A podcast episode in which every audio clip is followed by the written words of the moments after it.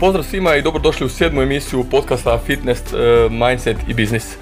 Današnji gost nam je Istok Rodeš, vrhunski skijaš i član Hrvatske skijaške reprezentacije. Pozdrav Istok. Bok svima i pozdrav svim slušateljima i fitness trenerima, sportašima i svi koji slušaju.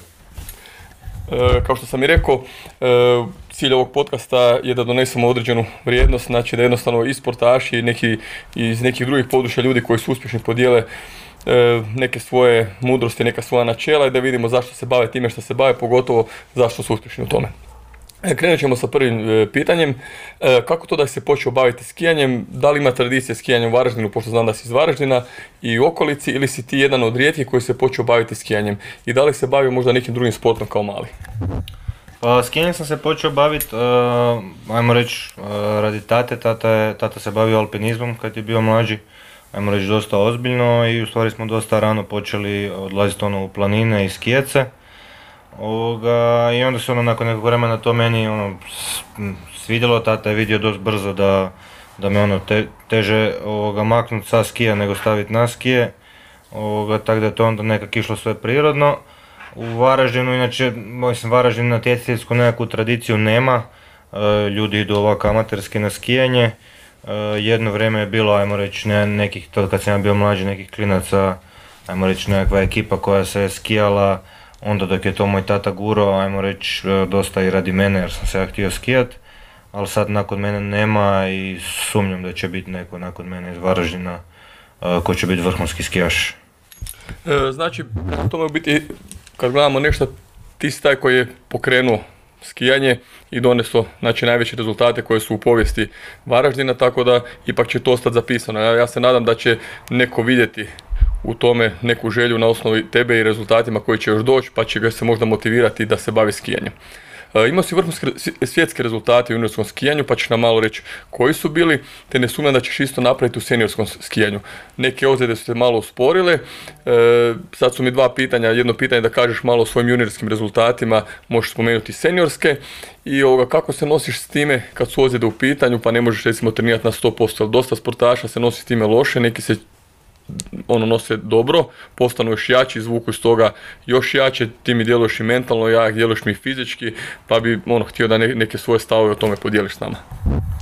Pa znači prvo kad se tiče juniorskog skijanja i juniorsko i nekako dječje skijanje sam ja imao, ajmo reći, vrhunske ili najbolje rezultate koje možeš imati.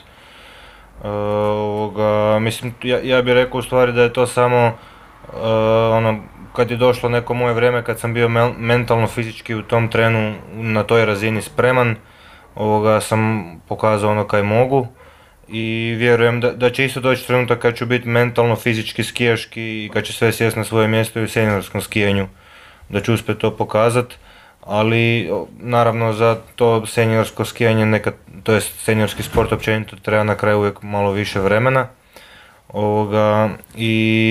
I na kraju krajeva, mislim, to je u skijanju dosta specifično, da se ti rezultati, ako nisi bio bar na postelji ili ako nisi pobjedio, onda kao nisi ništa ozbiljno napravio, tako da ne bi ja sad rekao, imam sigurno solidnih rezultata u seniorskom skijanju već do sad i sigurno da ja naravno hoću više i vjerujem da i budem više, kažem kad koji u juniorskom ili u dječjem skijanju sve sjedne na svoje mjesto i bude onak kak treba. Možda samo reći koje su rezultate imao, ali dosta slušatelja nisu upoznati, neki ne prate toliko skijanje kao juniorski koji si imao i seniorski. Pa znači juniorski sam bio svjetski juniorski prvak u slalomu, bio sam treći u kombinaciji, nakon toga ajmo reći već praktički u seniorskom skijanju ja sam osvojio Europa Cup ukupno, znači to je recimo kup ispod svjetskog kupa, imam recimo jedno četiri top 10 rezultata u svjetskom kupu, bio sam šesti na svjetskom prvenstvu u slalomu u Cortini, tako da ima tu nekih ozbiljnih rezultata, ali da, taj iskorak koji sam napravio u juniorskom skijanju sad trenutno još nisam, ali kažem, mislim da još, realno na kraju kraja kad pogledam nisam za to još bio niti spreman očigledno, tako da nadam se da će to uskoro doći.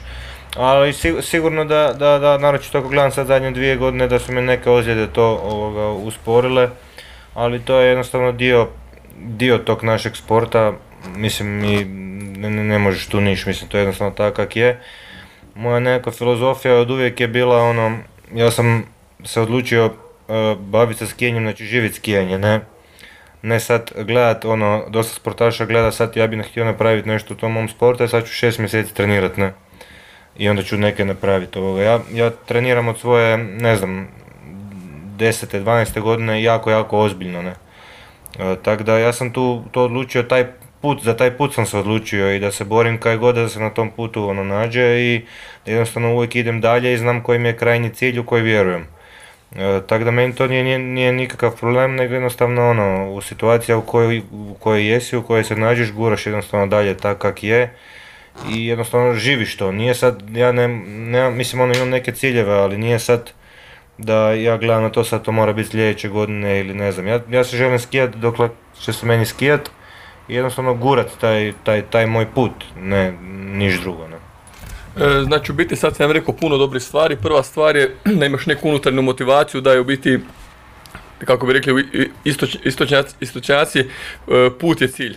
Tako da ti to stvarno radiš šta voliš. Dvije stvari su mi jako sad ostale šta si rekao.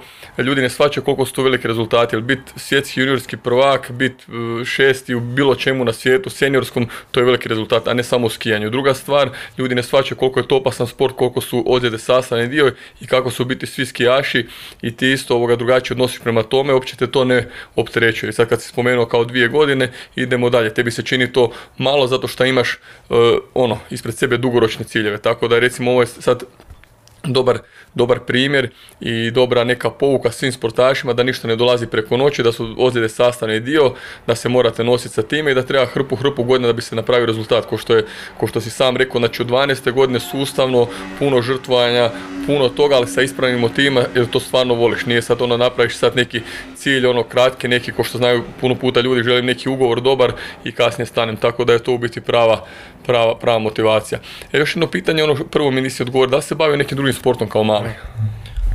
Pa mislim, bavio sam se sa dosta sportova, ono, u stvari sam prvo počeo trenirati judo sa nekih, ja mislim već 5 godina, ono daleko najmlađi sam bio tad tam.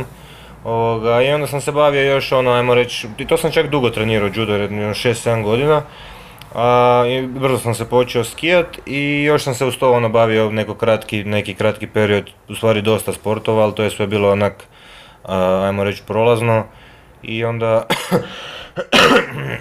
kak je skijanje postalo ozbiljno, tak sam polako sve stvari sa strane micao i počeo se fokusirati sam na skijanje.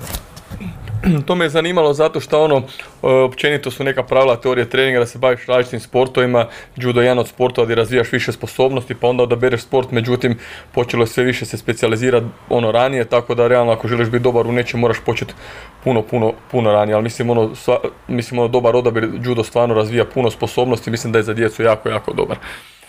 Sljedeće pitanje, sigurno si jedan od ne samo najizdržljivijih skijaša nego općenito sportaša, sad koji je razlog tome, da li si prije radio puno treninga izdržljivosti, da li je to genetika ili oboje, rekao si da ti se otac bavio alpinizmom i tako dalje, ali znam kad bilo kakva trčanja radimo da si tu stvarno nedodirljivi i stvarno možeš jako izdržati, tako da mislim to je impresivno, ljudi koji se baš bave sportovima izdržljivosti, da se utrku s tobom imali bi problema, tako da me zanima koji je razlog tome. Pa mislim ne znam, mislim vjerojatno djelomično genetika, tata je dosta isto tak izdržljiv, ajmo reći, ali recimo on je isto nije praktički uopće eksplozivan, mislim da sam s te strane ja, ajmo reći, solidan kaj se tiče eksplozivnosti, nisam sad svjetska klasa, ali vjerovatno sam iznad prosječan ako gledaš općenito sportaše. Kaj se tiče izdržljivosti i jednostavno mi je to od uvijek išlo i mislim da sam po tom pitanju isto dosta jak u glavi. Mislim, mogu onak reći da izdržati, durati. Da, i nisam stvarno nikad u životu nisam odustao na treningu, nije mi se nikad desilo da, mislim jedno sad baš da me neke da mi se desi, da mi neka fizička ozljeda, ali da sam odustao ili tak neke, mora mi se baš mora mi neke ne znam puknuti ili neke da ja sad odustanem, a kaj se tiče izdržljivosti stvarno mislim da je to dosta bitno i jednostavno uvijek možeš još sljedeći korak i to je to, ideš dalje. Znači ono što si nam sad tu biti podijelio sa nama, da nije stvar samo fizičke sposobnosti, nego da dosta toga je u glavi, pogotovo kad je u izdržljivosti. Ono, dođeš, želiš odustat, pa onda guraš dalje, pa se otvore neki novi kapaciteti. Mislim da si to ono potpuno u pravu i jednostavno ovoga, ako nisi motiviran, puno puta se desi da neki sportaši kad radimo neka testiranja ne naprave koliko mogu samo zbog tog nekog motivacijskog komponente, kad uđu u crveno ne mogu još malo gurat. Tako da, evo, super, ovo je baš dobro neko iskustvo koje si podijelio s nama. Ako se ne varam, rekao si mi da voliš downhill, mount biking, vožnju sa motorima kroz šumu, sportsko penjanje, a i zajedno sa Zubom znam da radite kite surfing. Sad me zanima da li te hobije imaš vremena za njih ili imaš još neki hobi? Pa, slabo realno imam vremena za njih, ali sve, ajmo reći, takve nekakve sportove volim i mislim da su isto dobri za općenito za nekakvu, ne mogu sad reći kondicijsku pripremu, ali za nekakvo održavanje i ono da ipak ako imaš neki odmor da nešto radiš, kaj te i veseli uz to, tako da ono pokušam koliko mogu se baviti sa tim nekim stvarima koje volim, ali realno je to jako malo, u stvari volio bi da mogu više, ali sam svjestan da trenutno je to nemoguće i da će doći vrijeme kad ću se moći više posvetiti tim nekim još stvarima koje volim uz skijanje. A naravno, sve u svoje vrijeme, mislim ono, s druge strane to ima neke sličnosti što se tiče koordinacije, nekih drugih stvari, naravno da vi koji skijate volite malo ekstremnije sportu, ali opet je malo i opasno da se ne povrijediš za svoj sport. Ono što me zanima, vjerojatno zanima i slušatelje, specijalizirao si za slalom, kad si odlučio da ćeš više voziti slalom, a ne druge discipline, jer to sam isto imao pitanje i sa Samijem i sa Zubom, jer ono, prije su ljudi vozili više disciplina, u današnje vrijeme više voze pojedine discipline, pa me sad zanima tvoje razmišljanje, zašto si ti odlučio, šta misliš o tome, šta se drugi specijaliziraju za pojedine discipline? Da, u današnje vrijeme, naročito u skijanju, mislim, postaje praktički nemoguće biti ono, da vozi sve četiri discipline na nekom ozbiljnom nivou.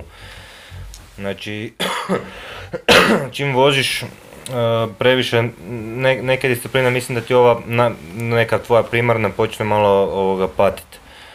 Ja se u stvari nisam nikad specijalizirao samo za slalom, ali mi je slalom najjača disciplina.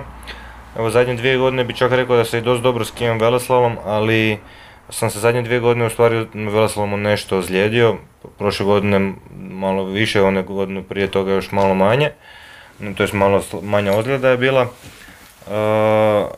I onda kad je tak nekak, kad nemaš vremena za spremiti se 100%, nego hvataš samo ono neke kaj ćeš bar stići u sezoni napraviti, onda se nekak primiš te primarne discipline i probaš tu izvući koliko možeš, a onda ova druga mi je u stvari uvijek nekak patila. Tako da, ja se nadam da ću biti zdrav i da mogu u slalomu, ako sve krene ok, onda mogu povezati veleslalom, tako da nisam se nikad odlučio da ću voziti samo slalom, a i kad bi vratili u kombinaciji natrag da se starta, znači nakon spusta, da onaj koji je 30 u spustu starta prvi, ja bi sigurno vozio i koju kombinaciju. Ovo što si rekao da je nemoguće 4 discipline i to, da li je to razlog količina treninga ili je razlika da se promijenila, ne znam, fizionomija skijaša ili se promijenio, ne znam, način treninga, ili jednostavno samo vremenski ne možeš dovoljno količinu treninga posvetiti pojedine stvari? Znam nam da je Ivica vozio puno i da su prije vozili skijaši, neki su imali uspjeha. Šta misliš, koji je razlog? Da li je razlog taj što jednostavno nemaš dovoljno vremena za treninge? Pa svega pomalo je, mislim, ja mislim da je činjenica da je u današnje vrijeme veća konkurencija nego kada je bila prije. Mislim, treba gledati sad da se na muškim utrkama po ulasci u 30, to je za drugu vožnju, su uredno ispod 2 sekunde. Znači, to je dosta malo, znači da je konkurencija jako velika. I sad u tak velikoj konkurenciji u više disciplina da ti budeš top, to je, ja mislim, postalo gotovo nemoguće. U stvari bilo bi moguće ako ti onda primarna disciplina ne bi patila. Ja mislim da dane koje posvetiš nekoj disciplini u kojoj možeš možda, ne znam, tu i tamo uzeti bodove, a onda ne treniraš manje neku disciplinu u kojoj možeš pobjeđivati, to se više ne isplati, a prije ja mislim da se je moglo, mislim da se danas jednostavno to više ne može, a i kod nas je činjenica isto da je to da mi uvjete za spusti Super G kod neki Švicarci ili Austrijanci nemamo, tako da je, kaj se nas tiče, djelomično i to. Znači u neku ruku su tu i materijalni uvjeti, mislim ono jednostavno ono, ne možeš to trenirati pa si primoran trenirati slalom i velaslalom.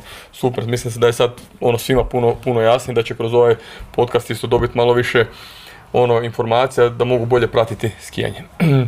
Ono što me zanima, vjerojatno zanima i sve koji slušaju, kako ti izgleda jedan skijaški dan kad si negdje na planinama, kad su pripreme, a kad je utrka?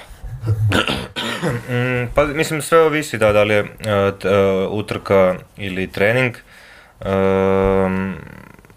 isto ovisi di smo, koje doba godine, tako da ono teško je reći, isto može biti da je jutarnja utrka, može biti da je noćna utrka, tako da se to jako razlikuje kad se tiče pripreme, ali ajmo reći neki normalan trening, ono koji bi ajmo reći nekakav prosjek bio je da ono digneš se ujutro recimo oko možda 6:30 cca, ono doručak, spremanje, ide se na trening, sad zavisi da li smo na glečaru, di smo, onda ono, kreće nekakvo zagrijavanje, spremanje ono, za sami trening, onda isto ovisi koliko je duga, koliko je teška staza na kojoj treniramo, ako je neke kraće radi se više rundi, ako je duže radi se, ovisi isto kakva je podloga. Ono, ajmo reći, ako je ozbiljan neki trening da je duga staza i ozbiljna podloga, tu se može raditi između 3, 6 ili maksimalno 8 rundi, isto ovisi koja je doba godine. I onda ono lagano završava trening, nakon toga ono klasika ručak, odmor, nekakva regeneracija ili kondicija i na večer spavanje između 9 i 10 recimo.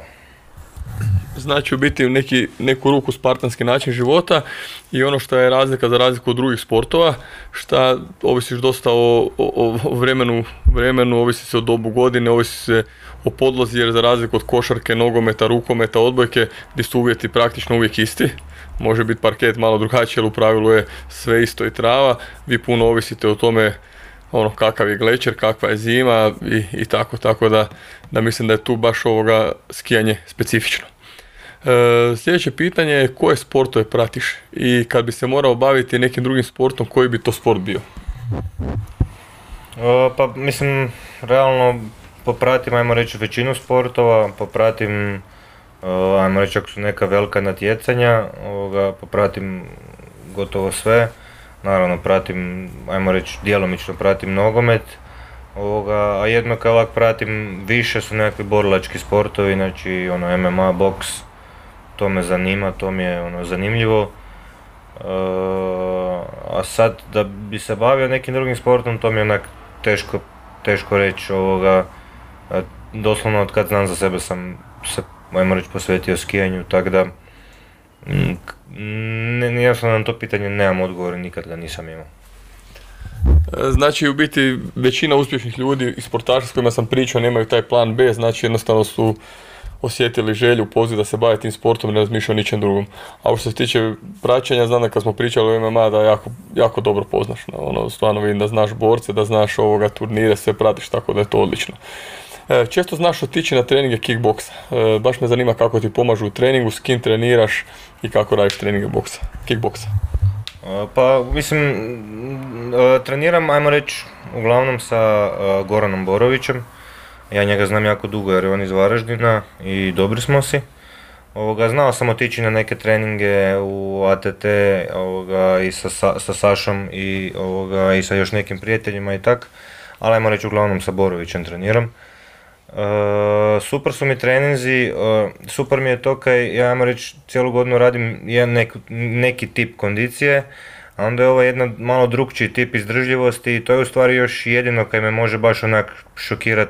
Jer ono, ajmo reći, nema me dugo vremena na treningu, pa dođem nakon, ne znam, mjesec dana, pa radim 5 trening i to me onak, šokira me onak da me umori puno više nego kad me bilo koji moj trening umori. A u stvari zakaj mi se sviđa najviše, recimo kad se tiče skijanja, je to kaj u svakom trenu moraš imati glavu uključenu i razmišljati, znači ne breš ono spusti glavu u pot i deri bez veze, nego moraš razmišljati i moraš uvijek ostati jako brz i eksplozivan. A to je dosta slično skijanju, naročito ono kad ide recimo pred kraj staze, kad si umoran moraš i dalje imati brzu nogu i uključenu glavu da znaš kaj radiš. Tako da je ta nekakvo razmišljanje kad si jako umoran je po meni najveća nekakva poveznica između tih treninga koja radim sa skijanjem. Znači u biti i donošenje odluka, znači kad si umoran nije lako izdržati koncentraciju, koordinaciju. Ne mi reci koliko si najviše rundi da si radio, znam da si mi rekao da si neke runde radio baš dugo i jako, otprilike se sjećaš koliko je bilo najviše rundi što si radio? Pa mislim, radimo kako je trening, mene u stvari dosta zna tam kada dođem kod njih bude jako vruće, kada ja nisam naviknut, to mi je isto, to me zna slomit. Ali recimo po 3 minute se radi, pa radio sam po 7-8 rundi sigurno, ovisi isto čega, ali tako radilo se, ali mislim to kad ja treniram s njim, on je stvarno u tom poslu brutalan i to je, mislim, to 7 rundi tam s njim radi, to je pakao doslovno. Kažu da čovjek ne zna šta je umor dok ne proba boksat 3 minute, tako da mislim svako ko je god probao boksat 3 minute, da ste radili shadow ili da ste radili vreću ili da ste radili fokusere, vjerujte mi to je izrazito teško, tako da 7 rundi, 8 rundi, mislim borci kad naprave toliko su dobro na treningu, tako da je to respekt. Jedno pitanje jako bitno što u biti pitam, ja želim iz toga isto naučiti, jer to se odnosi ne samo za sport, nego se odnosi na posao. Što misliš da je najbitnije za uspjeh u skijanju? Pa, mislim, skijanje je možda specifično, jer je po meni, kaj se tiče same izvedbe na utrci, dosta... Rekao bi da je to u stvari sport možda u ovoga koji na svijetu najmanje prašta greške, jer ti imaš tu minutu, voziš se kroz stazu koju nisi nikad vozio prije, praktički samo si ju pogledao, znači postavku staze, znaš samo konfiguraciju i onda svaka greška koju napraviš će ti se sigurno naplatiti. Tako da je to dosta teško onak psihički naći onak neki, ajmo reći, mir i da budeš i nabrijan i sve, tako da kaj se tiče skijanja, skijanje je sigurno na kraju najbitnija natjeciteljska glava, ja mislim, u tom trenu kad se natječeš da si za to jednostavno sposoban, to je da si sposoban na utrci pokazati svojih 100% sa treninga. Koliko god to ovak zvuči jednostavno u skijanju, to u stvari nije baš toliko jednostavno. Znači u biti kao i u svakom sportu teško je prebaciti ovo sa treninga na meč, na utakmicu, na utrku, međutim ono što si rekao što je specifično za razliku od tenisa recimo koji je naravno isto težak sport, ali ti ipak možeš sjesti između gemova, pokriti se sa ručnikom po glavi i razmisliti, ovdje što si rekao ne prašta se greška, znači ideš prema dolje i ta minuta ako napraviš neku grešku nema više natak, ne možeš ispraviti. I mislim da je tu kombinacija velika vještine, znači tehničkih znanja, naravno i taktičkih, a opet moraš biti fizički spreman i moraš biti mentalno jak. Mislim da su u skijanju jedan od sporta gdje se ne možeš sakriti, ne možeš sakriti se s nekim stvarima ako nemaš, mislim da je to vrlo brzo vidljivo, tako da u biti moraš biti u neku ruku kompletan. Da li se slažeš sa mnom? Pa da, mislim svakak, da, to je onak priča, cijeli onak, sve se mora to onak spojiti, zaokružiti, kako bi rekao, i da si fizički jak i mentalno spreman i skijaški dobar, ali niš, rekao bi onak, to je sve skupa mora doći zajedno, znači niš od, neće jedna stvar od toga presudit, da budeš lošiji ili nećeš ne biti najbolji ako ti neke fali, onak, ajmo reći, tako da to je dosta onak, ne znam, ima, mislim, hoću reći, uglavnom ima skijaša koji su fizički, recimo, puno lošiji od mene, imaju dosta boljih rezultata, ne, tako da teško je tu sad reći zašto je to tako, po meni je to sve na kraju radi te nekakve glave, neke natjecateljske, kaj ti možeš izvući na dan utrke. Ovo si jako lijepo rekao, ta riječ natjecateljska glava, to je u biti skup komponenata i tehničkih, taktičkih, fizičkih i mentalnih i svih, zato što, ovo što sam rekao, ima puno skijaša koji su pobjeđivali najbolje skijaše na treninzima, ali opet nisu ih pobeđivali na utrkama. Često puta u nekim drugim sportovima kažu prvaci ili šampioni dvorana. Ja znam puno ljudi koji su i u nogometu bili najbolji na treninzima, nisu prebacili to na utakmicu. Ima ljudi koji su bili u borilačkom sportu, pobjeđivali najbolje na treninzima, nisu mogli prebaciti. Nažalost, to je tako. Vjerojatno si ti suočio sa dosta takvih i vidio dosta takvih sportaša i skijaša. Ono što je bitno pitanje i mislim da je to drugačije, da ima veću težinu kad ti to kažeš nego kad kaže i neki trener, kad kažem ja i bilo ko. Tako da mislim da je to nešto što ako neko sluša može mu stvarno promijeniti život, pogotovo mlađem sportašu. To je jedno pitanje, znači što bi savjetovao mladim sportašima koji žele jednog dana postati vrhunski u svom sportu. Na što moraju paziti, odnosno čega se moraju čuvati. To je šta moraju raditi da bi prije napredovali. Pa po meni je to ono kaj sam na početku pričao, to je da znači, da nisi da se baviš sa sportom, sad ću ja tu trenirat pa ću onda nešto, nego da jednostavno posvetiš svoj život sportu, odlučiš ćeš da je to tvoj život, da to želiš i da ćeš u tome uspjeti. I onda jednostavno ideš po tom putu kaj god se desilo, da li bio najbolji ili najlošiji. Svako od nas, i ja sam imao trenutak kad sam bio najbolji, a ima ono kad sam bio na dnu, ali nisam nijednom trenu odustao od tog svog puta. Jednostavno se odlučiš na to da to želiš raditi, da je to tvoj put i boriš se i jednostavno ne odustaješ, nema odustajanja i jednostavno ideš. Ali isto tako mislim da u startu, kaj si tražiš stvari najviše razmisliti da li ti to voliš, jer ako po meni, moje osobno mišljenje je da ako to ne voliš, nema smisla. Meni one neke priče kao ne volim trenirati, ali hoću pobijediti i onda ću biti sretan, meni to ne drži vodu jer ti na kraju kad pogledaš u godinu dana moraš, ne znam, 300 dana trenirat, a možeš imat, ne znam, imam 11 trka. Znači ja 11 trka da pobijedim, to mi je 11 dana da sam sretan, a onda moram 300 dana trenirat. I to da dođem do toga, još svake godine 300 dana računaš. Tako da, mislim da prije svega trebaš to voliti. I ako to voliš, stvarno ti nije niti teško, jednostavno ne odustaješ na tom putu i nije jednostavno to da ti sad ću ja 3 mjeseca trenirati, nego jednostavno treniraš cijelu godinu, 10 godina, 20 godina koliko treba, dok jednostavno ne odlučiš završiti sa tim svojim sportom. Tako da jednostavno živiti taj sport po meni, bilo koji sport to da bio. Znači u biti ono što kaže izreka, prepreke su ono što vidimo kad izgubimo pogled na naše ciljeve. Ti ni u jednom trenutku nisi planirao odustati zato što je bila prepreka neka ozljeda, neki loši rezultati. To je ono što čini i što razlikuje šampione od prosječnih sportaša ili onih koji ne uspiju. Tako da mislim da je ovo neka najvrijednija poruka što je Istok rekao. Još jedna stvar, ovo što je rekao 10-20 godina, to znači realno sport je jednostavan koji svaki posao, znači probudiš se, doručkuješ, odradiš trening, ručaš, odmoriš, napraviš trening večeras, samo je pitanje da li ti to možeš izdržati 5 godina, da li to možeš izdržati 10 godina i 20 godina. I ono što je Istok sad podijelio s nama, što je super, prva stvar da moraš to voljeti, stvarno mora biti ljubav, moraš to željeti, to mora biti nešto što je tvoj poziv. I druga je stvar, moraš se žrtvovati, moraš jednostavno izdržati u tom tempu. Nije problem možda ponoviti Istokov tjedan, možda bi mogli Istokov mjesec dana ponoviti ili od drugih sportaša, ali je pitanje da li bi mogli ponoviti njihove godinu dana, 2 godine ili 5 godina. Često puta vidimo sportaše koji su dosta onako eksponirani, koji su primjer od Novaka Đokovića, Cristiana Ronalda, nekih vole, nekih ne vole, nebitno, ali ih morate poštivati jer oni se stvarno žrtvuju od hrane, spavanja, treninga i svega. Jednostavno ne bi bili to što jesu da toliko ne treniraju i ta letvica je visoka.